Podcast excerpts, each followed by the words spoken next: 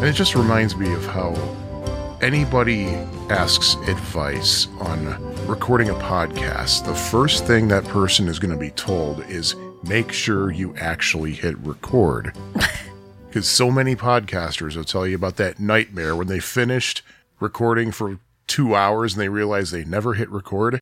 I have never had that problem, Oh, really? which means I'm due. Yeah. But we're recording No, now. we are. As Yeah. the audience can tell you now, because right now they are listening to episode 11 of Oh, Tune I, by audience, I thought you meant our dog, who isn't even in the room Then and doesn't the and doesn't really care. She does not care. No, she does not care. Oh. Oh, I'm Sean, by the way. And I'm Lisa, And we are your co hosts for uh, this uh, episode. and I have Probably no, for all episodes. and I have no notes or preparation or anything at all Here are my notes right here. on the back of an envelope. Five bullet points, six if you count the episode title, because I do count that as a note because I never know what episode number it is, but this is absolutely 11. Oh, really? But this is all the notes I had. Starting with the latest acquisition in our music collection that just arrived the night before we're recording this, and that's She and Him's Melt Away album, the uh, album of Brian covers. And it has quite a variety.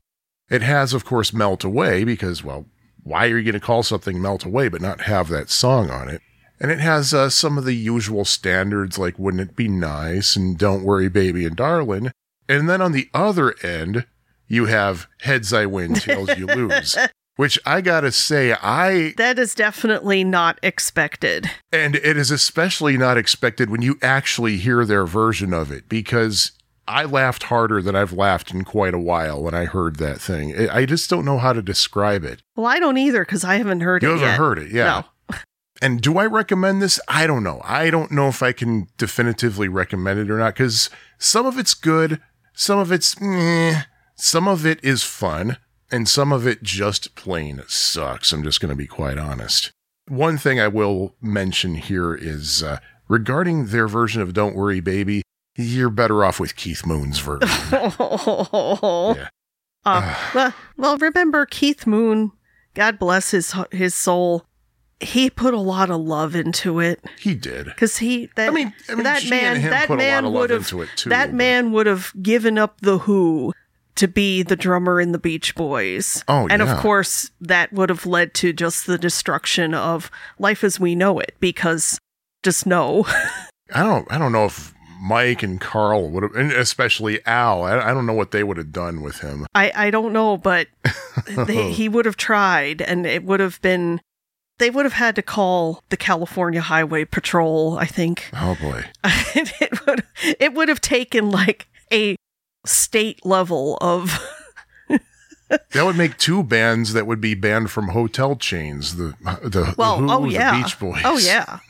uh, but going back to the She and Him record, I must say, yeah, I have not listened to it yet, but I did admire the lovely orange vinyl. Oh, It's what do you think made me pick the vinyl version? It is a beautiful, beautiful color. Like it's the kind of like you want to just put it somewhere and have light shine through it.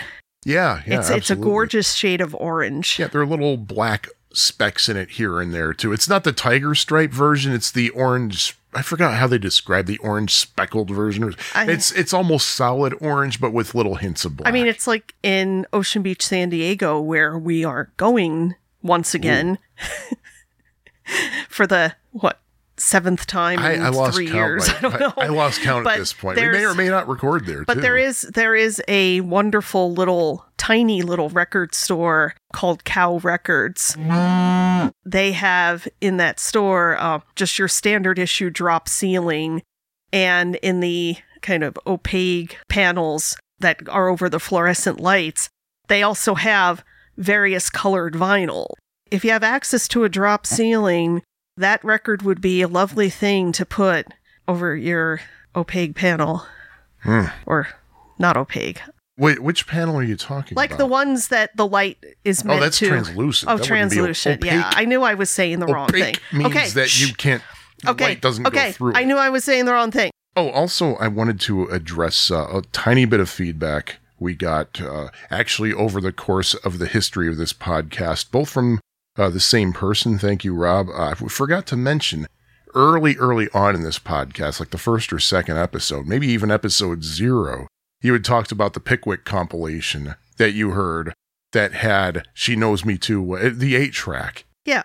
And called uh, Good Vibrations. Yeah, yeah, called Good Vi- Released sometime around 1971, I believe. Yeah, and uh, Rob commented that it sounded an awful lot like Best of the Beach Boys Volume 3. And when you compare the track lists, it is Best of the Beach Boys Volume 3 minus Surfin', which Pickwick probably couldn't have gotten because uh, Capitol's license to that song expired by that point. And Frosty the Snowman, Yeah. which was on Best of the Beach Boys Volume 3, but not Little Saint Nick or No. even The Man with All the Toys, both of which were singles. Like, and that's not even the best song on the Christmas record. Like, what about We Three Kings? Oh my goodness, yeah.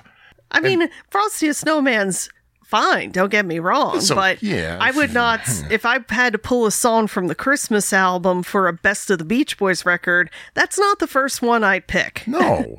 But yeah, it really is Best of the Beach Boys Volume 3, except I think two songs are flipped out of order, but that's about it. And uh, Rob also said in response to uh, my question last episode, uh, because I overheard someone say that Debbie Sher was Darian's wife. They are not married. That is, neither one of them is married. So, To each other, To each or other. to other or to people. anybody or Yeah. to anybody else. Although I think if they were to be married to somebody, it would be to each other. I, I think that is pretty much definitive. Yeah, without knowing them that. personally, Yeah. just from what we see in performance, they seem to have Yeah, I think they. I think they do have some kind of relationship. I don't want to pry into their own business or Yeah. anything, but what kind of tips it off is uh, if you watch the Long Promised Road DVD or DVD or Blu-ray. We have the Blu-ray. We were watching the extras, and Darian shows up to a rehearsal or for a concert or something, and Brian says, "Hey, Darian, is Debbie with you?" so yeah, I I do think they have something together, but I don't know. That's all I'm going to say because I don't want to. I don't want to pry. Oh yeah, there was also one other thing um, from I believe it was I don't remember if it was Ken or John who uh, commented. Uh, I can't wait to hear you guys talk about Sounds of Summer. Thing is, I don't know about you, but that's not on my no, radar really. No, I mean, okay, it's like this, and I have posted this in various internet spaces, and this goes back a long, long, long, long way when there's a new Beach Boys greatest hits compilation of some type. And of course, there's always going to be some kind of goodie on there to get people who already have a lot of the material to plunk down their money for this new thing. I mean, years ago it was stereo versions or something from the vaults or, you know, whatever. And yeah, we would plunk down our money for these things in the past, but after a while, you know, you just don't need it anymore. And there are people who who take great umbrage and get very very upset about like how dare they put out a new issue of Sounds of Summer and expect me to spend money on it when I have 68,000 other Beach Boys records and whatever. It's like, dude, this is not really for you. Yes, there's the goodie to try to get us to buy it, but we're not the target audience for like this is meant for people who don't already have 68,000 Beach Boys things. True. And that's who I want buying this. I want the person who has never purchased a Beach Boys record or tape or CD or whatever, Mhm, or maybe did a really long time ago and they're in Target and they happen to see you know, because it is well promoted and they happen to see it and be like, you know what? I really like a lot of these songs. I think I want to get this. That's who I want buying this thing. Or the people who go to see the Mike and Bruce show and next day they're in Target or they happen to see an ad online and they or if it's being it. sold at the Mike and Bruce show. Yeah. These are the people that I want buying this because that's what opens the door. Because most of us started with some kind of greatest hits package. Best of the Beach Boys Volume 2 and Sunshine Dream right here. Endless Summer when I was like three. Yeah.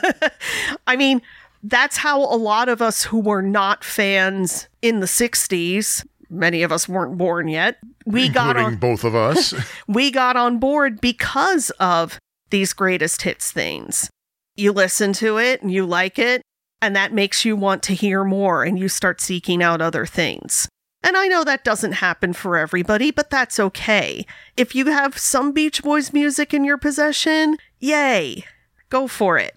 But I'm not going to be personally offended by Capitol Records Yeah. for like, oh, how dare they put out. It's like, no, you it's want industry standard. you want to refresh these things over the years. I mean, I, I saw a post somewhere is like, why don't they just put out Endless Summer? Well, Endless Summer is a pretty limited. Yes, it is a great. It is the greatest hits because it's pretty much all things that were either, with few exceptions, everything on there is either an A side or a B side, as we've discussed already.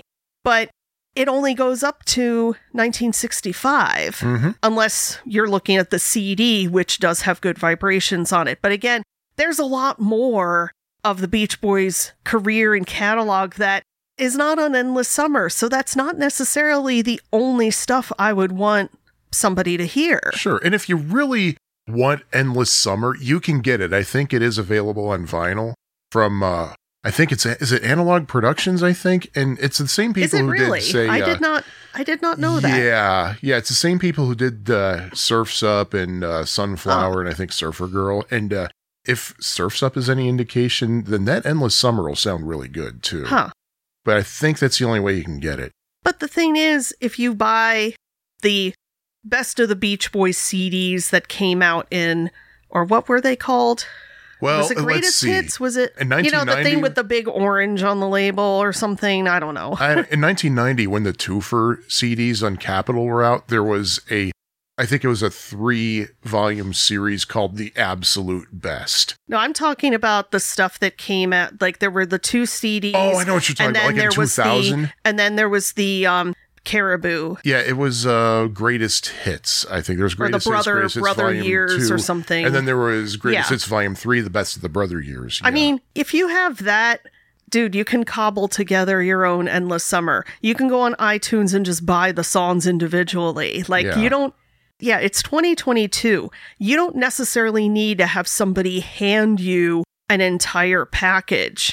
If there's a bunch of songs, Beach Boys songs that you like, you could just make your own greatest hits. And that's seriously, that's why I'm a little bit of a dope when it comes to what's on what album, because going back many, many, many years, because I mean, I never had really until Pet Sounds, I never owned an actual Beach Boys record, like a record, record, record. I had Endless Summer, I had that Pickwick 8 track. I I just had a bunch of songs. yeah. So to this day, I still don't know off the top of my head what's on what album, with a few exceptions. You'll hear Carl's Big Chance and you'll know for sure it's not from, say, Summer in Paradise. oh god. So at least you can use process of elimination. Yeah, I mean, okay, I'm not that much of a dope, but like, I don't know the track listing of Shutdown Volume 2 because I've always taken stuff and made my own mixtapes or like when the um when the Good Vibrations box set came out. I took the stuff I, you know, at that time I still had a cassette player in the car. So I would just take like all the stuff I like and put it on tapes to listen to in the car. Oh, yeah, I make playlists like that. Like I have Yeah. a Made in California playlist that's nothing but the archival material. Same thing with Feel Flows. I have kind of the, the best of the Feel Flows set playlist. And even now, I have like several different Beach Boys playlists. I have one called Pet Sound Signposts. I have one that's called Paul Dano Gets It, which is from an article that I read that had a playlist he put together in studying and preparing for his role as the young Brian Wilson. So it's like this is the stuff he was listening to and the stuff he was really digging. So I have that. I've got several different ones. And oftentimes, of course, the thing I really want to hear is not on any of those playlists, so I have to go make another one. of course. I mean, the thing is, I got nothing against, say, listening to Sounds of Summer. It's just not something I'm going to make a special effort for. Yeah. Um, and I'm not going to stream it either because that, well, that, that'll put me down a huge rabbit hole that'll take up another three hours as to why I don't stream music. I do check the library periodically to see if they have the new version. They don't, they just have the old version of Sounds of Summer. But also, I don't know. I don't know if it's something I necessarily want to listen to because the track order is a little bit bizarre. Like you might have, say, Surfing USA followed by Roller Skating Child or something. I don't know if I can handle that. Which I that think will- jarring of a transition. Which I think will lead lead us nicely into our topic of discussion, really, what Which would is- that be, dear? which is the Sirius XM Beach Boys channel. And before we get into that, the Sirius XM Beach Boys channel is basically like having a custom Beach Boys iPod, which transitions me into this. Now, something we had talked about before is doing an episode about Brianisms, the interesting things that comes out of the mouth of Brian oh, Wilson. The problem is, as long as that man is alive and talking, there's always a chance of more. So I figured, let's bring in one Brianism per episode. I think we already did it in a sort of an unannounced way, but the one that I wish to introduce now is when Brian was asked about iPods. He was asked if he has an iPod, and he said, Yeah, I have an iPod. Okay, well, what's on your iPod, Brian? And his response, About 300 songs. And they're So- all Be My Baby. Yeah, right. But basically, that's my awkward transition into our topic of having SiriusXM providing us with basically an iPod shuffling just Beach Boys and related material. Yeah. From what I understand, I think they had done this back in 2012 I think you're right. when um during the 50th anniversary tour. We didn't have Sirius XM yet. We didn't get it until around what 2016, I think. Ish? So I don't know what it was like then, but we did hear it in. Um, they had it in 2018, was it or 16? I think it was 18.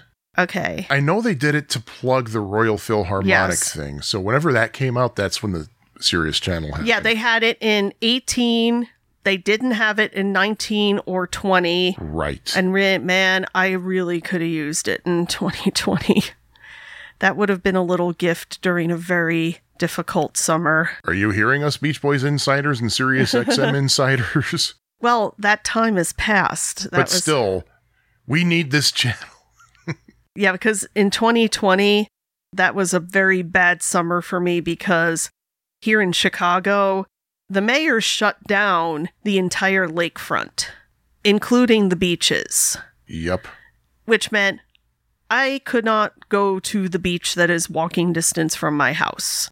And having been a lifelong beachgoer, that is that is what you do. On a sunny day, you go to the beach. That, that's just how I was raised. That's what I've always done as much as possible in my life. And I'm a teacher, so I have off in the summer, so it's as natural as breathing.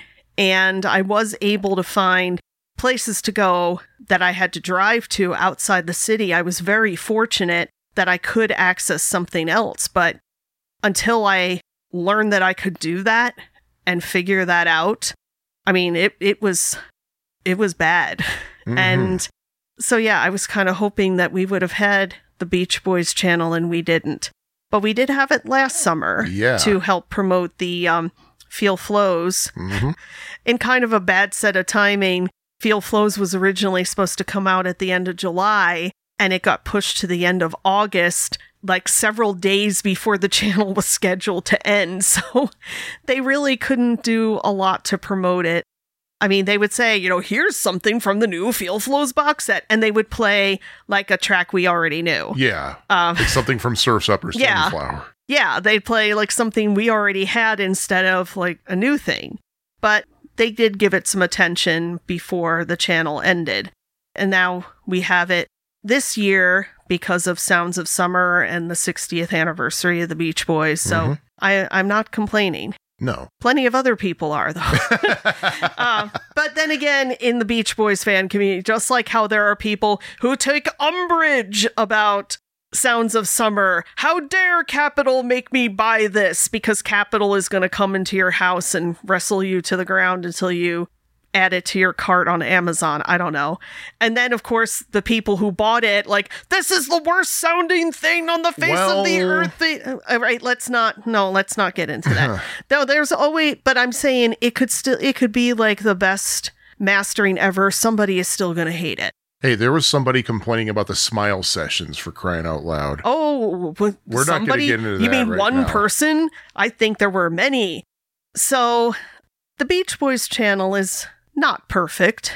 I mean, yeah, it is kind of like your iPod on shuffle, except that sometimes the shuffle gets stuck on particular tracks and plays them many, many times.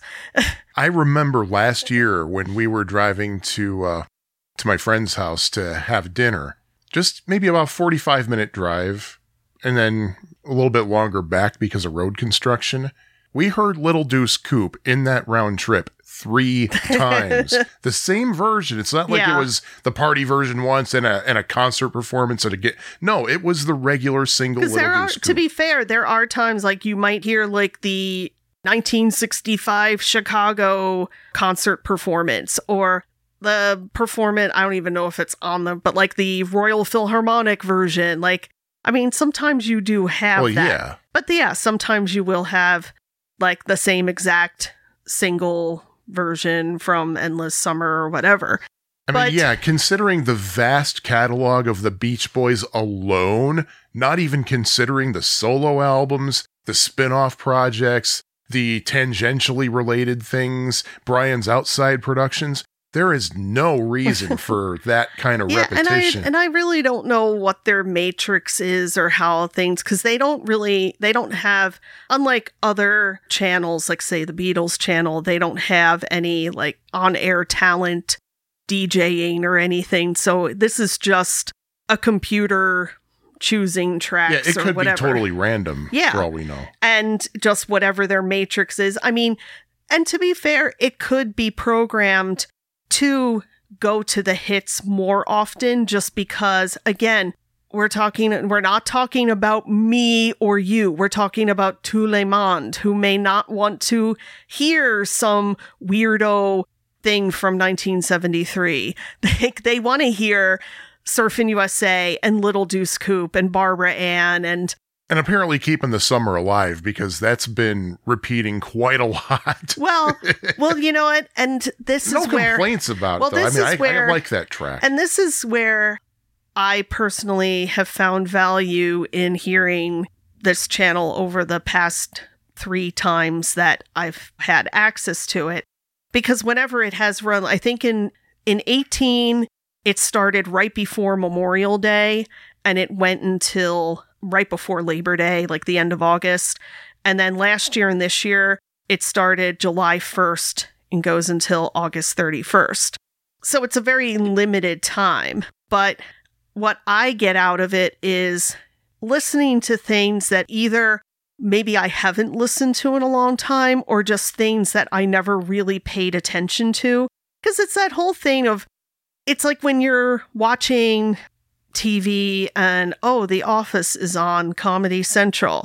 Now, you might have all the DVDs of The Office. You might have Peacock where you can call up any episode of The Office that you want and watch it right there.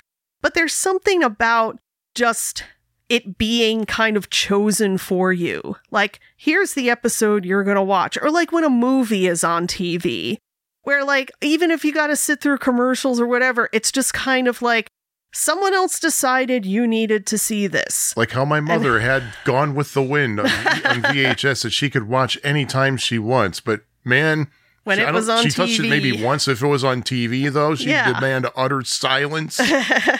so there's it's kind of interesting to just have it given to you without you actually choosing it. I mean, there are some parts of the Beach Boys career that I never really went anywhere near, and I still stand by that decision, but this channel has there are things that I've heard where it's like, hey, you know, that's better than I thought, or maybe it's something I had heard in the past and didn't care for, but then hearing it with different ears, like like an example, the song It's Okay. Never cared much for it. I thought it was kind of obnoxious. But when the channel started in 2018, it started, I think, like the Wednesday or Thursday before Memorial Day weekend. And on Friday, I heard It's Okay while driving to school on Lakeshore Drive. And kind of for those who know Chicago, when you're driving south on Lakeshore Drive and you're getting close to the North Avenue exit, which is the exit I have to take, you got the lake on the left. And by that point, you can really see the lake and see North Avenue Beach. And beyond it is Navy Pier with the Ferris wheel and everything. Like it's a really beautiful scene. Now, this is Friday of Memorial Day weekend. When you're a teacher, May is the hardest month because it's like the final mountain. The school year is so close to ending, but you have so much to do and you're worn out and you're exhausted and you just want it all to end, but you know you still have work to do. But Memorial Day weekend is a little bit of, it's a little treat, a little bit of peace, day off to kind of give you a little bit of extra gas to pull through to the end. And I was weary because that year was, well, every year is rough, let's be honest, but just that particular year, I had been through some real challenges and with various things at school. And just hearing that and seeing the lake, the beach, the lifeguard stand set up because that was the day the beach is open. Chicago Beach is open for the season that day. So the lifeguard stands were all set up everything's ready to go for the beaches to open at 11 a.m. that day. And hearing that song, fun is in it's no sin, you know, just, I mean, it gave me life. That sold me on that song forever because it is what I needed to hear at that moment. Hey, it's my favorite from 15 Big and really, Ones. it's a crying shame that it wasn't a bigger hit. Yeah. I mean, I understand why they put rock and roll music out as the first single. I mean, that's a choice, but it's okay if they had put it out at that time, like at the beginning of the summer in 1976, it probably would have been a much bigger hit than it was because it just kind of speaks to everything. Like it's almost like a checklist of summer. And it's classic Beach Boys, if ever It there is. was. So the Beach Boys channel gave me that, gave me a, like a, a new appreciation for a song that I never really gave much time to. And there were other things like like the song Leaving This Town from Holland. I hadn't listened to it in a long time. And the channel reminded me that it exists and that it is amazing and that I need to make sure I listen to it and put it in my playlists and whatever. And I recommend investing time into the concert version of it. Oh, yeah. How about you? Is there anything the channel has helped you appreciate or depreciate? Oh, it which, definitely which we, which we're going to get into. It reminded me why I don't like certain things. Like, for example, and I know people are going to crucify me over this, and I really don't care. But I heard one of the Beckley Lamm Wilson tracks Oh, from uh, Like a Brother, oh boy. and then I thought, okay, now I remember why I sold that CD. Because I'm sorry, Yeah. but that stuff was just boring. yeah. I, okay, I gotta admit, uh, I miss Carl, and I might have mentioned this before, but and I and I'm serious about this. I cried myself for sleep Mhm. five nights Mhm. after he died, five nights in a row. But man, I just can't get into his material. Yeah. I, his Well, like that, al- it- like the live stuff from 1981. He did like a nightclub show. yeah, the bottom line, yeah. And it's like, why does he sound so angry? Like his underwear was too tight or something. yeah, his solo Every song he's like, "Rah, rah, rah, rah." yeah, and then even the stuff he did with the Beach Boys. I mean, I like Feel Flows, but that's about it. Well, and and keeping the summer alive, but yeah, everything, even Long Promised Road, I don't like, yeah, which I know is wrong. that's your problem. that- just deal with it. And it actually reminded me of things that I forgot existed. Like I heard Everything I Need. And I forgot that that Wilson's album from what was it, 97, I think. I forgot about that. Like, oh, that's right. They did. those- uh, Brian and Carney and Wendy did an album together. I do like that there's a lot of because in between songs they'll do little sound bites from various people associated in the Beach Boys, associated with the Beach Boys, people who are outside, who are just admirers and fans.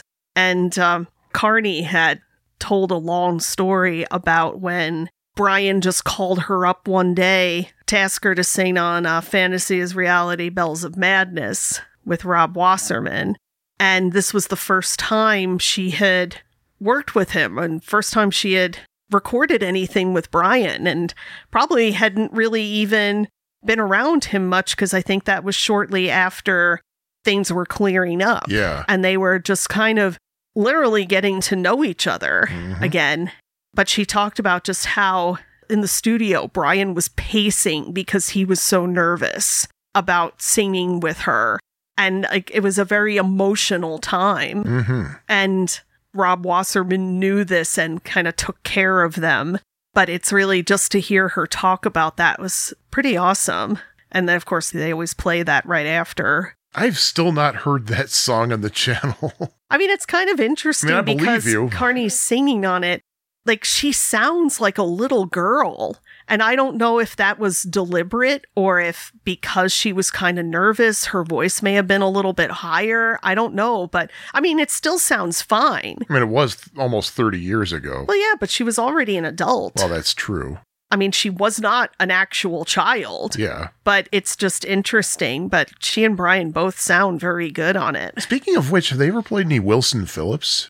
No, they've Huh. played Wilson's, Yeah. but not Wilson Phillips. Interesting. But that might be a different label, licensing, whatever. I mean, they could have played it when I wasn't listening. So I guess maybe it has to have some kind of Beach Boy involvement. perhaps, perhaps. And I do love. I never really got too far into Dennis's solo stuff outside of Pacific Ocean Blue, and hearing some of oh, Well, things. there was much solo stuff outside of that. No, but I mean, there was stuff like Constant Companion. Yeah. Oh my God. That, Yeah, you've talked about that before. yeah, I mean, like he should have been performing that on Saturday Night Live, like with the Saturday Night Live band behind him. I mean, that would have been amazing. And then he and Belushi could have gone out and not been seen for like weeks. Of course, yeah. that would have been very dangerous. well, then again, that could have happened anyway because, hey, they did do a TV special together. True, true. yeah, so I mean hearing hearing some of Denny's stuff, hearing some of Al's solo stuff, like uh Postcard from California. I had never really listened to that before and and then there's some solo stuff that I would rather not hear. Oh, including the person who I believe must have a connection to the programming at Sirius XM, what? Mike or Bruce? Bruce. Oh my god. I am convinced that Bruce Oh Johnston God. knows somebody who works over at the Beach Boys channel because there's so much Bruce going on. There's a lot. I've heard his solo material, and they have something for the Bruce and Terry. Oh my god, and those are awful. it's like, dude, Terry Melcher did not inherit his mom's singing talent. well, now you know why most of his involvement in music was behind the scenes yeah, as a producer, he, as a writer, Yeah, that's where he should as a musician. He should not sing. They did their own version of Hawaii, and let's do our rendition of their rendition of Hawaii. Hawaii, Hawaii, Hawaii. like they make Hawaii sound like a terrible place. They make it sound like your dream vacation to Herscher, Illinois. Oh, yeah. It's it's and you know, I've spent a lot of time avoiding the disco version of Here Comes the Night. oh. And unfortunately, I was exposed to it. You know what the Sirius XM channel did that was just plain evil? What? They played Here Comes the Disco, but they showed the artwork from Wild Honey. Oh, that was just mean. Oh. Yeah. And that's another thing, because I hear some LA Light album tracks on the Sirius channel, and it makes me think, why do so many people like this horrible album? Yeah. Because you got Shortening Bread, you got Here Comes the Disco, you have Carl's dentist office waiting room music. I think I'm going sad. And then, You can make a good EP out of uh, one of the songs from MIU and three of the songs from LA. oh God. So, yeah. Yeah, speaking of MIU, another song that I had managed to avoid. Oh, and unfortunately, here, why don't you describe? You describe my reaction. You are first, asking me why I don't describe it. I will tell you why I don't describe it. It is impossible to describe. the first time I heard "Hey Little Tomboy," another song I had successfully avoided. You had it oh, good lord! You had the uh, channel tuned in in the kitchen, Yeah. and I was in there with you. This was last year, yeah, and, Hey Little Tomboy just came up out of nowhere. Oh. And it was probably after something like The Little Girl I Once oh, Knew Oh, yeah, or I'm Let sure Him Run. Wild, like something really good. I never saw you make that look on your face before, ever, since we first met on March 8th, 1998, and I have not seen you make that, That- face since. That song needs to register as a sex offender. Oh, my that, goodness. That song, oh my good lord. That came up when I was at the beach the other day. I was playing the channel on my phone, and that song just started. I hit pause, and I almost threw my phone in the lake. Ugh. And my thing about Hey Little Tomboy, I have a theory that Hey Little Tomboy goes back to sometime in the early 60s as something else because it is a classic Brian Mike trade off, first of all. The melody is very catchy. It's a really nice melody. You can't deny that. And it has a couple of surprise chord changes. It's very basic, but with a couple of very surprise chord changes here and there. And that one line that Brian sings, they're doing it all over the world. I don't think he was talking about tomboys turning into girls because I don't remember that ever being a fad that everybody was doing all over the world. What were people doing all over the world at some point during the Beach Boys' career that they were singing about?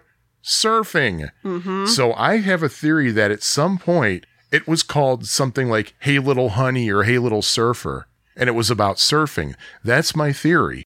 And uh, one piece of uh, support that I have for that is the song was recorded in 1976 ish.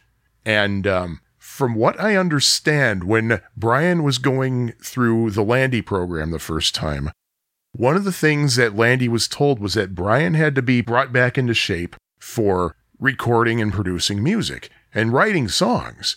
So he would have Brian write a song every day. And it could have been a song about anything in the world. It could be a song about a hamburger. It could be a song about what you saw on TV, which is where I think Johnny Carson comes from. And uh, apparently, Brian would try to pass off old songs as new songs. Which is his right. I mean, considering Brian has always had a stockpile. Yeah. I mean, I don't even think that's like just trying to cheat Landy. Well, it's like Brian. he got caught at it. So. yeah, but I mean, Brian's always going to pull stuff out of Yeah. the archives of even the archives of his head. And I have a feeling that's how songs like Had to Phone Ya ended up on 15 Big Ones, because that was an old song. Mm-hmm. Back Home, that was also an old song that he might have given to Landy and said, hey, here's a new song for you. so I, that's my theory, but I don't know. I If Brian's out there listening, uh, Brian, you'll hear our contact information during the closing credits. So let us know. But yeah, that that just no, no, no, no. No? But there are also many other great things and in the middle of hearing a bunch of songs too many times, you're going to get stuff like Steamboat, oh, yeah. which Yeah. is another song I had never really give even though I had listened to Holland, I never really gave that song much attention, but just hearing it, well, when I heard it on the Beach Boys channel, that was in 2018, the first time we had the Beach Boys channel. And actually, I don't even know if I've ever told you this. Oh. This was maybe two months or so after I took a solo trip to New York City. And one of the reasons for the trip, one of the main things I did there, was to go see a performance of the ballet Deuce Coupe, as done by Juilliard. It was done by students at Juilliard. Hmm. And I had read about this. I had always wanted to see a performance, and now I was finally getting to see it. It was still in my head, and especially because there's a lot of Dennis to Deuce Coupe. For those who haven't seen it, I mean, Got to Know the Woman and Cuddle Up are performed in the course of the ballet. Cuddle Up is the big finish, the big climax at the end. And there's also like the piano theme from it is used as transition pieces throughout the ballet in between the different songs. So it's like when I heard Steamboat on the Beach Boys channel, still kind of thinking about having seen Deuce Coupe. It's like, man, if they had, if Twyla Hmm. Tharp had waited like another year, because she, it was premiered in, nine, in early 1973, probably put together in 72. I could totally see Steamboat being part of it. That would have been an amazing piece for Hmm. for kind of a, a modern ballet. And it just shows what a great team that Carl and Dennis made. Oh my god. Steamboat, uh, what else did they have? Only with You, because Carl sang it, Dennis wrote it with Mike. River Song, It's About Time. Those two Oh, together yeah. came up with some really, really good. Uh, Angel Come Home, Baby Blue. Well, even just when you're looking at the early 70s just bring, you know, Carl bringing the flame into Yeah. into and having their influence, having Blondie's singing and being involved with songs like um um here he is it I always mess it up. Here He- She Comes. here I always think it's he come down and that's somebody else. No, that's a Beach Boys song. So, but yeah, here here she comes and um, leaving this town and songs that either were flame songs or very flame influenced. And yeah, like I mean, it just makes you think that if things were different, what could have happened with you know? I always think like wouldn't it would have been great if like Carl and Dennis went off on their own and called themselves, you know, the Wilson brothers or Yeah. something and just did their own thing. But there's a lot of what if. I mean, what if Dennis had never gotten involved with the Manson family, Yeah. which I think is what led to his early demise? sure, That- a lot of people think that. That he never could get over that. Now, speaking of the flame, have you heard? I don't know if they ever did play anything from the. Did they ever play anything from the Mm. flame? Not that I've heard. Yeah, not that I've heard either. That would. Oh man, I no, I, I just suddenly thought, oh, wouldn't that be cool if they put out their second album in the Sail on Sailor box set? Oh my Uh, god. Which they have not mentioned on the channel, unless maybe that's not coming out till that's, next year. That's yeah, something. that's probably So, still still a ways off. Yeah. I don't think that's I don't even think there's any kind of I mean, we've we have heard that it is a thing that's going to happen, but yeah, we have not heard any kind of release date or detail. So yeah, I imagine that would be more like 2023 like in time for the 50th anniversary of Holland. yeah. Or if they wanted to beat the copyright, they would put it out at the end of this year. But oh well. well, they might put out the little teaser or something like what they did with Feel Flows, but but yeah, I mean, more flame stuff would be awesome. But is Hold On, Dear Brother a technically a flame song? I would call it a flames. That's the and that's the thing I, I don't really like so much about Carl and the Passion's so tough. It has a lot of great songs on it and make it good, but together as a whole, it just doesn't work for me because it seems like you have the Flame doing some songs and the Beach Boys doing some Yeah. other songs. But when they did Holland, the two came together and fused very well. oh yes, And the, th- and thing is, like, I like what I consider to be just the Flame songs on So Tough, and I like most of the Beach Boys songs on So Tough. But man, just together in a, in a row, just but there are. I mean, You know, again, I another thing that the Beach Boys channel made me appreciate more. Not like I didn't like this song before. Again, I just never really gave it a lot of attention. You need a mess of help to stand alone. mhm. Man, I love that song now. There's a whole bunch of stuff going on in there that I just Oh, yeah. really love. yeah, And it's it's very of its time cuz it sounds like other things that were recorded around like 1971, but it just works and there's lots of interesting things that happen in it. It's not just like verse chorus verse chorus done. There's like the whole little she don't know part and that comes out of nowhere. I know, right? Like That's probably left over from Beatrice from Baltimore. Yeah. But um But um, but um at the same time, I do kind of laugh at people who are like, "Oh, I don't want to hear California Girls again." It's like, first of all, what the hell is wrong with you Yeah, that you right. don't want to hear California Girls again? Because it's the most brilliant thing ever. And I just think back to, I mean, when I was a kid, all I had was an endless summer eight track. I listened to the same what twenty songs or whatever it is for years. It's mm-hmm. like I've heard shut down thousands of times. I can hear it again. I'm okay with that. Yeah, think about how many times Mike Love has heard it, has sung it in the studio and on the road, Well, and he's still doing it at, well, at 81 or he, however, is he? Yeah, he's 81 now. well, to be fair, he gets paid and for it. he gets it. paid but- for it. Sure, well, it's just sure, like but eventually there, you're going to come to a point where he's like, enough. Well, remember years you know. years ago on one of the forums, somebody said, "Do you ever think Carl Wilson gets?" Was that you? I thought I said that. That I said, Carl- do you do you think Carl gets tired of singing "God Only Knows" every single And night? somebody replied, "Do you ever get tired of hearing it?" it's like, well, touche, pussycat. for all the thousands of times that I heard Shut Down, I can hear it again. It's a great song, and I still, there are memories and things tied to this. I still remember being a little kid and my dad explaining to me what it meant, like what the declining numbers are. And Oh, it's not And- D. Glennon numbers. no, it's not D. Glennon, it's declining. and I mean, yeah, when I was like a little tiny kid, my dad would take me to Raceway Park in Englishtown, New Jersey, one of those Sunday, Sunday, Sunday kind of places that they have the radio ads for. And they would have like drag races and stock car, you know, funny cars and things like that. So, I mean, not that I'm an expert on these things, but I had probably more exposure than a lot of little girls did back in the 70s. So, like, I knew what, like, say, at a racetrack, I knew what a Christmas tree was. Do you know what a Christmas tree No, I don't know what a Christmas tree is. It's like a tower of lights. There would be two sets of lights that would kind of start at the top and they'd flash all the way down to the bottom.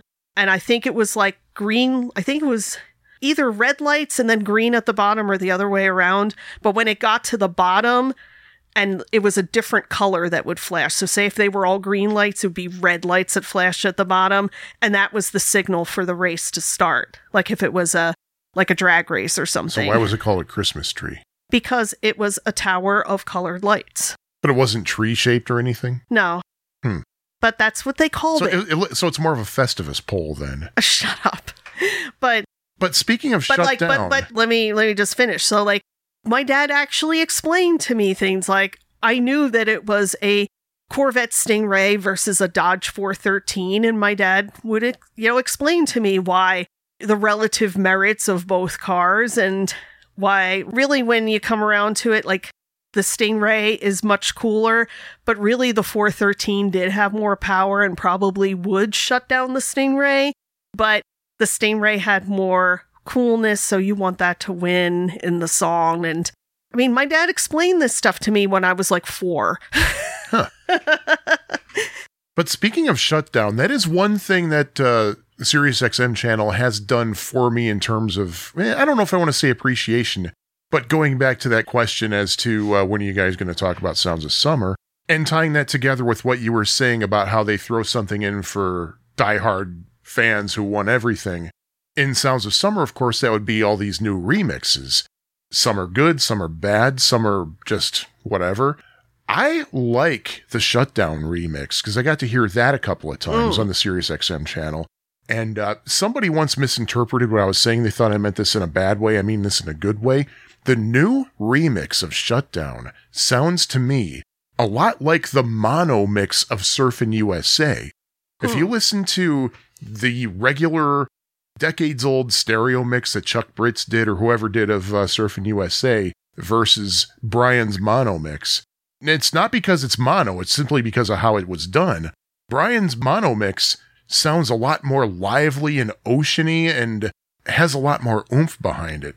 And I'm finding that the new remix of Shutdown has that same liveliness, that same Hmm. oceaniness, that same oomph. Hmm. And what was uh, the B side of Surfing USA? Shut down? Shutdown.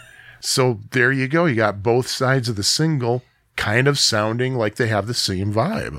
And also goes along with my assertion that Brian put the ocean in songs that had nothing to do with the ocean. What's your favorite example? She Knows Me Too Well.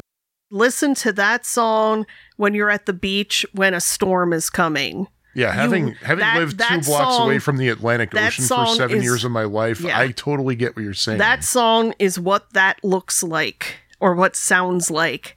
I have a lot of synesthesia. But one thing I do have to say, one song I am that is played a lot that I am so effing sick of hearing. And I hate this song so much. Spirit of America. Mm. Oh my god, I can't stand Oh, this I song. like it. No, I don't like it because, okay, first of all, it's like Brian is whining for like six hours about this guy who, like, didn't blow himself up with a rocket car. Big freaking deal. And I realized recently what I hate most about that song. It's that, okay, if Spirit of America was done more in the vein of, say, Shutdown or 409 or Little Honda, Like something, something, that fast. sounds like a vehicle that's doing three. What, what was it? Four hundred and seven miles an yeah, hour. something fast, something with like the, or or even like you think the um think the backing of I Get Around, the da da da da da da da da da da, you know, something with a lot of oomph and power to it. That would have been probably a lot better. But it's done as a ballad. It's like a f- love song. Like he's in love with this guy or something who didn't blow himself up. I think that's what bothers me the most is that it's very misplaced. Yeah, it should have uh, been done more. It's a car song that sounds too much like a love song. I mean, that worked for Don't Worry Baby. That Don't Worry Baby is a car song and a love song at the same time. That's fine. Mhm. But I don't think Brian, like, wanted to go out with Craig Breedlove. No, and yes, we know it was because he set the land speed record just before. yeah, and I, and it is responses. important. Yes, I don't want to diminish the guy's accomplishment for not blowing himself up, but it's, but it's, yeah, and I can't stand. They play it way too much, and it's like Brian. Yeah, it's like stop, stop it. Just go out with him, okay? Well, what's one song that you're glad they play a lot of? Like, Well- again, I was kind of glad to hear "Keeping the Summer Alive," although I, I admit after two days I was getting kind of tired this of it. which is kind of this year's new appreciation even like in previous years i never really paid much attention to it but this year it's kind of hitting the spot and i'm not really sure why but it's just kind of well I, I was telling you that you know it's another song that it's like why wasn't this a bigger hit i mean it's not like the beach boys were obscure in 1980 i mean 1980 was the year of Sun is on, so to take sensation.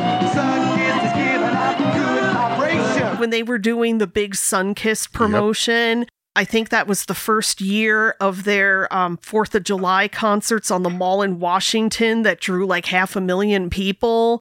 I mean, the Beach Boys were hot as fire in 1980, but yet Keeping the Summer Alive just fell flat. And it's like that single should have done better because it was, it has an undeniable Beach Boys sound. oh yeah, lots But- of hook too. But it also sounds like 1980. and you I got mean, Joe Walsh doing the guitar solo. I mean, I remember 1980. I was quite aware in 1980. So, like, the sound fit. And I don't know why it didn't. I mean, unless just promote, they just didn't promote it properly, but it certainly worked. It, But- yeah, and really that that album, I think, it's a terrible repre- reputation that it does not deserve. It's Well, it's pretty solid. There's some good stuff in there. You got Oh Darlin', a classic Mike and Brian tune. well, let's not get crazy. I'm just talking about the song. Oh no, the I'm not getting. I'm totally.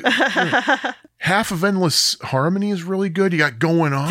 the the last minute of Endless Harmony. Go, going on for God's sakes, Beach Boys okay, doing Queen. that is a good one. There's That some, is a there good is some one. good. I mean, there are some clunkers on it, but man, there are some really good songs. I- I think it's the best of the Caribou Trio. Oh yeah.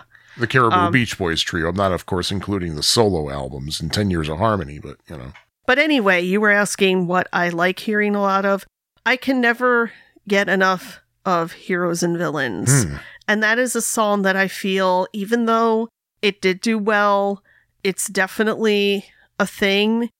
I just feel it doesn't get it it'll never get enough attention for me. And I'm still always kind of stung at the thought of Brian going out to uh was it KFWB I don't late at or what one of those LA radio stations late at night with all of his friends showing up in a limo and, Yep. and all excited and wanting the DJ to put it on and the DJ's like, "Oh, I've got to call the program manager." And it's like it's like Brian freaking Wilson is standing well, the in front program of director said, "Well, is he there? Well, put it on, man." It's like Brian Wilson is standing in front of you holding a brand new record Yeah. that nobody has heard yet. That was enough to crush Brian's spirit. oh, speaking of KFWB, here here's a uh, trivia question for you. Uh, if uh, people have read the Jim Murphy book, you probably know this one, but what does FWB stand for? I could guess, but I'm not going to. Well, the F stands for four, but what does the the WB stand for? I don't know. Warner Brothers. Ooh. The Warner that was the Warner Brothers. So yeah, KFWB had ties with Warner Brothers. But anyway, so yeah, Heroes and Villains needs to be heard by everybody all the time, forever and ever and ever, because it's the best song ever. Ah, but which version should they hear over and over again? Well, I mean, Which of the 67 versions that are on our Oh, iTunes folders? oh, it's it's frightening how many different versions. Well, I mean, the single version is fine, the smile version is fine, the Brian Wilson presents smile. I mean, whatever. Just pick one. Just just listen to it. And I do like how the um the Royal Philharmonic version has a neat little orchestral ending that's it's different. It's not like it's anything Brian did, but it's it still goes along with it. I like how they kind of made their own little ending. Yeah, I mean, the little girl I once knew, let them run wild. Any of those things just work very much. Since you threw out a couple of 1965 Brian productions, have you heard Guess I'm Dumb yet? No, Have we ever heard Guess I'm Dumb? I those? don't think so. Oh, that's a tragic Which- shame. I mean, I don't know. I could be wrong, but and I mean, they have played other Brian productions, like they've played Yeah. Barbie and uh Well, Brian didn't produce that. That's like a those are the the Hite Morgan sessions there. oh, I Barbie thought and, oh, I thought Brian produced and of course, what is a young, Young girl girl made of? where Brian's trying to sound all suave and Um, but I mean, they've played Honey's productions. Yeah, um, they played sp- at some point. They played Spring. I Well, want don't know say, if it was this year, oh but god, that. And I want to say in 2018, I think I heard "Thinking About You, Baby." yeah. In fact, this year I heard that immediately followed by Darlin. Oh, nice. I don't know if that was intentional or if it was just a coincidence, but I thought, well played, Lemon. Yeah. And see, Darlin is another one you can't hear enough, especially since they play the Sunshine Tomorrow version. Oh, the stereo version you're talking about? Yeah, that nice little with that that nice little vocal extra thing that you still can't he- understand, even though I've pointed it out to you. Yeah. Maybe Freddie French Pounce, if he's listening, could. Oh, uh, what's the what's the really horrible thing? Mother May, Mother, oh, Mother May I. Mother yeah, from May the, I. From the 63 Oh copyright my extension. good lord, that is terrible. Hey, aren't you glad he kept redoing that until he got our car club? Well, I mean, our car club isn't really anything to get excited about Well, either. but I- at least it doesn't have Brian screeching on it. Oh, man. Oh, good night. That is terrible. So, Mother is a wicked witch? Because whenever I hear that, I think of uh, Witch Hazel from the Looney Tunes cartoons. yeah. or was it Mary Melody? Oh, I don't know. And of course, the shift. Because because you know, a group of of a group of guys in their teens and 20s in the early in 1962 of course they're going to do a song about a girl's dress. I i don't i don't understand that ever. And you're a girl. But the fact that we're talking about them playing stuff like The Shift and Mother May well I, yeah that they are definitely dipping into and they have played at some time or another they've played stuff from every single album, even God help us, Summer in Paradise. Oh, they love Summer in Paradise. I mean, they've some reason. played they've played stuff from like ev- no stone has gone unturned. The only one that has gone unturned is Looking Back with Love, and I really think it's because I don't think it was ever available in any kind of digital format, Probably not. be it CD or download. Probably not. Yeah. And I think there's some kind of there might be some kind of rights issues with that. and let's be let's let us sit in quiet Thanksgiving about that. Ah. that we don't have to hear that. Oh, I need to share the picture that I took at Lori's Planet of Sound. Oh god. Yeah, put that in the notes. Yeah, Um, yeah, it'll be the, in uh, Insta and all that. Oh, and, and another thing I, you know, I can't hear enough of is when they do play stuff from Sunflower. Because, again, Sunflower stuff needs to be heard.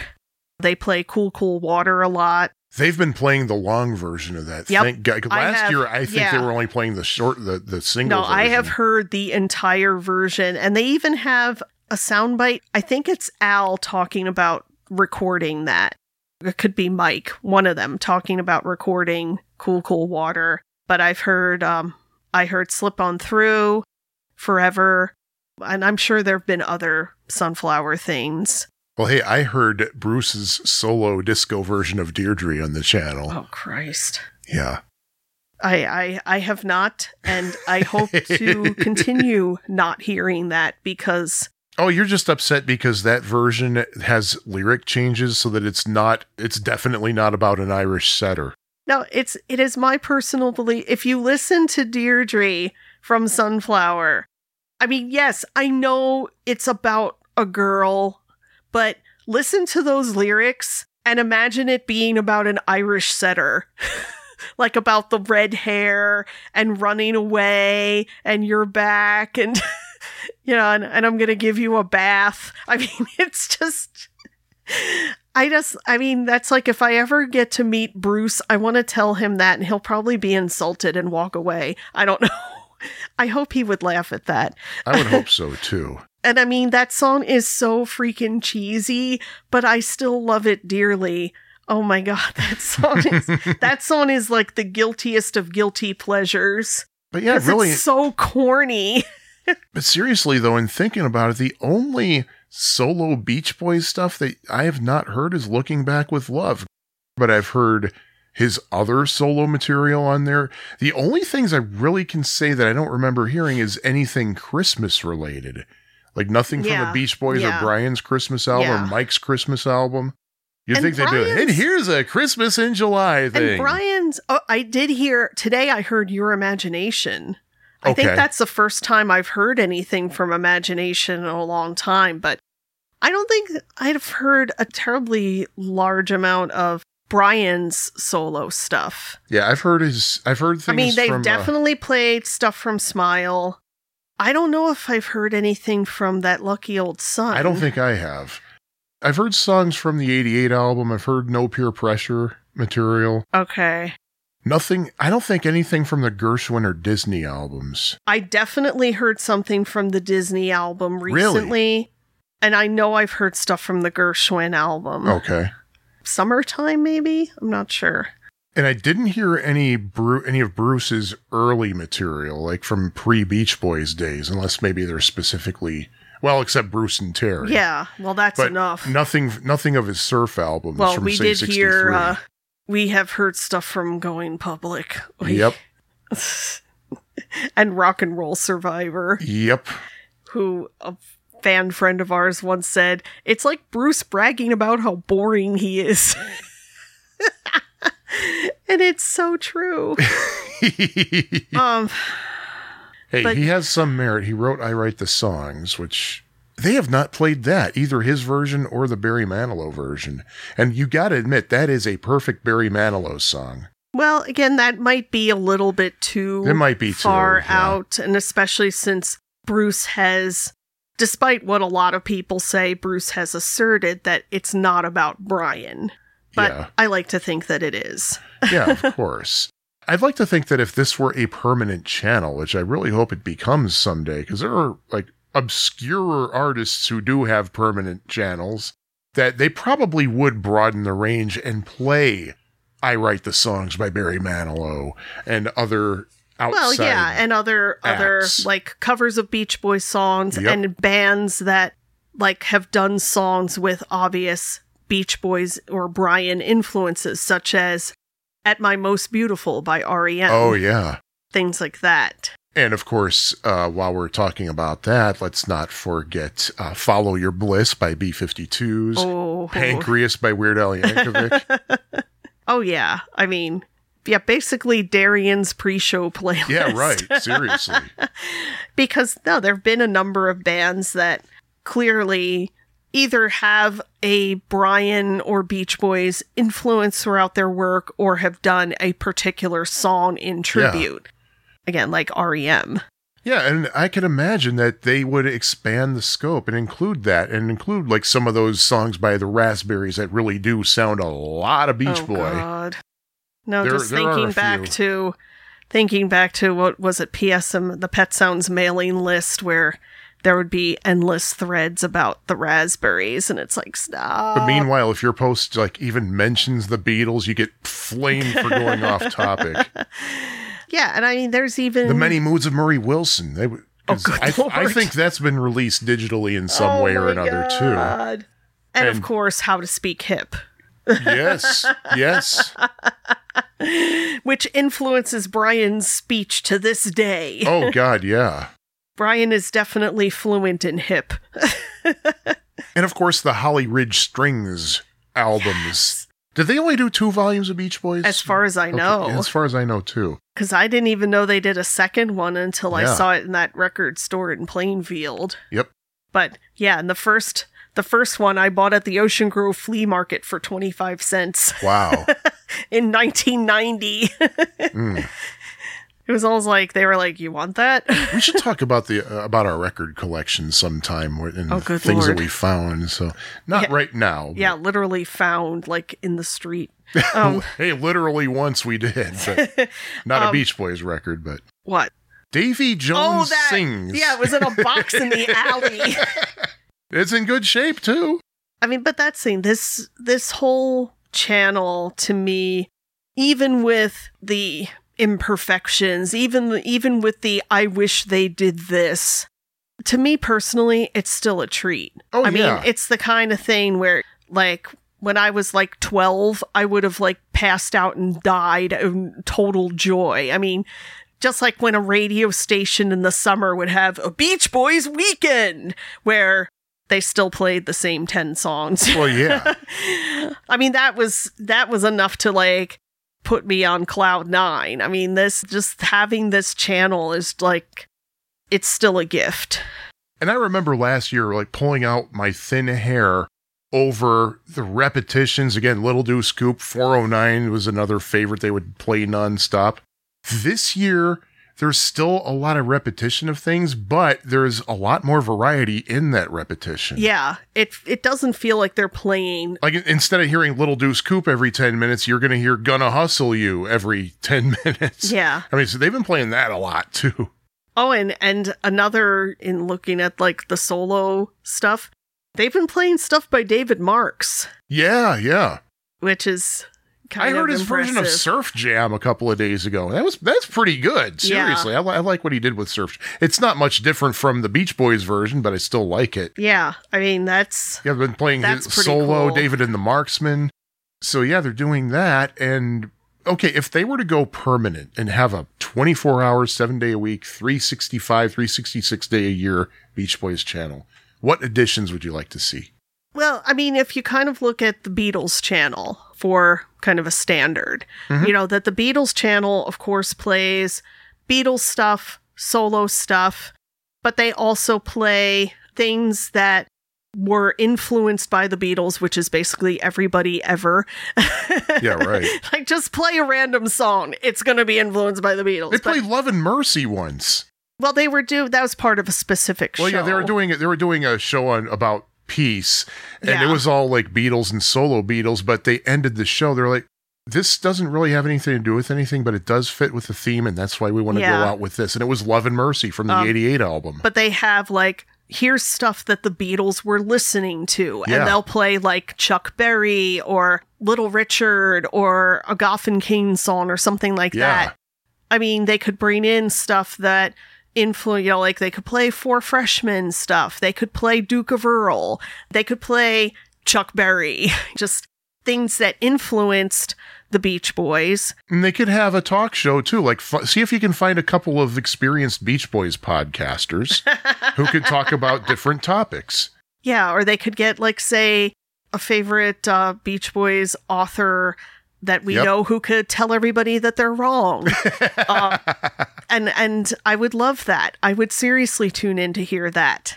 And speaking of which, we got our copy of the David Leaf book too, and I'm Oh, that that will done be with a it. yeah, that will be a future discussion. Yep. Definitely after I read it too. Well, yeah, Um, I would hope.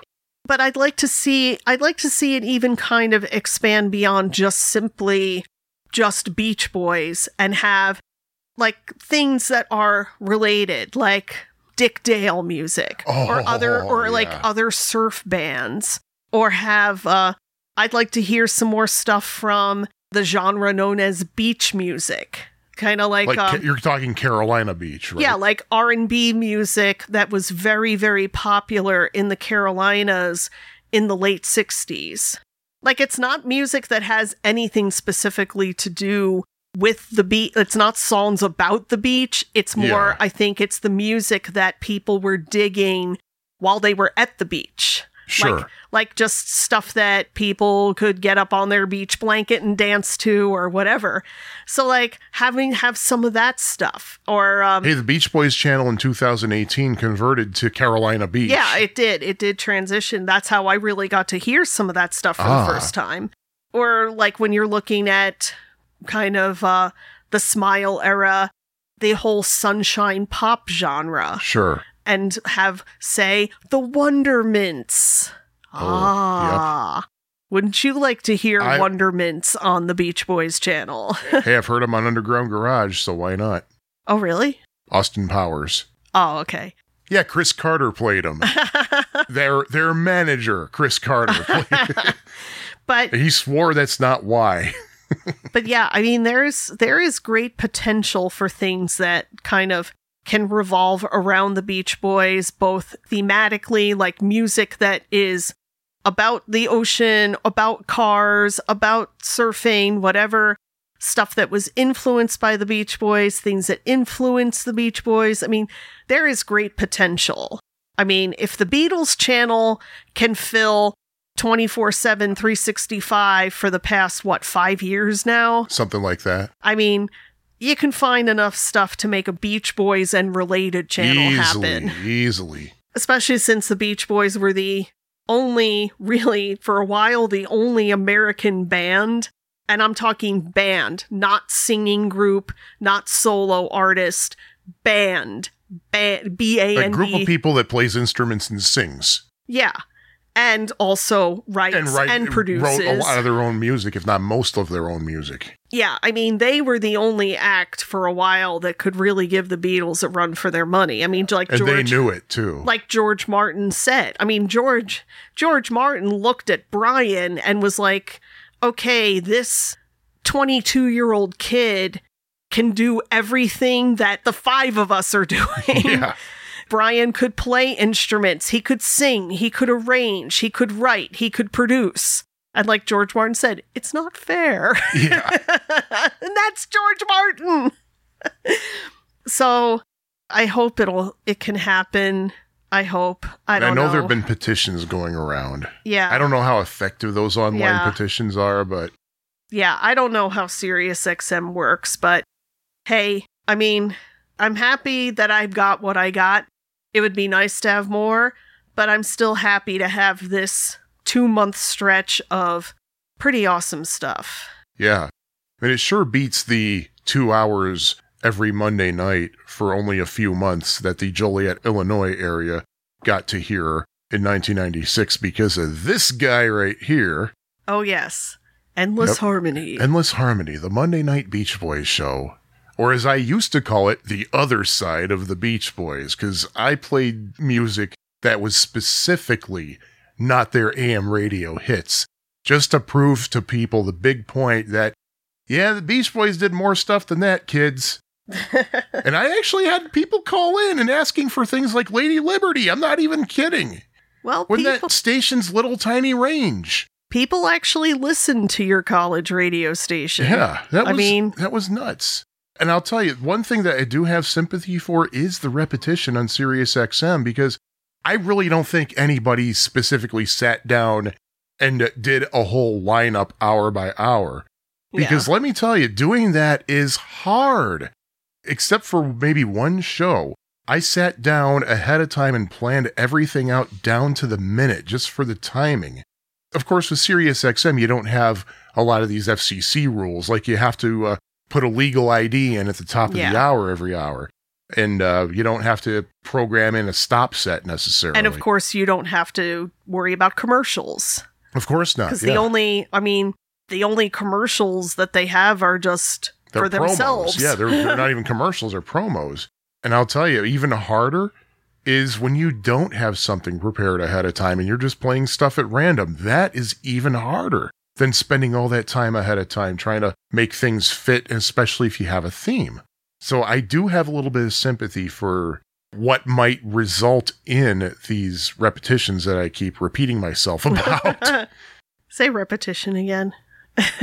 Repetition. Well, why don't we why don't we tie this up so we don't start repeating ourselves? So we don't what? I'm not going to say it again. Damn.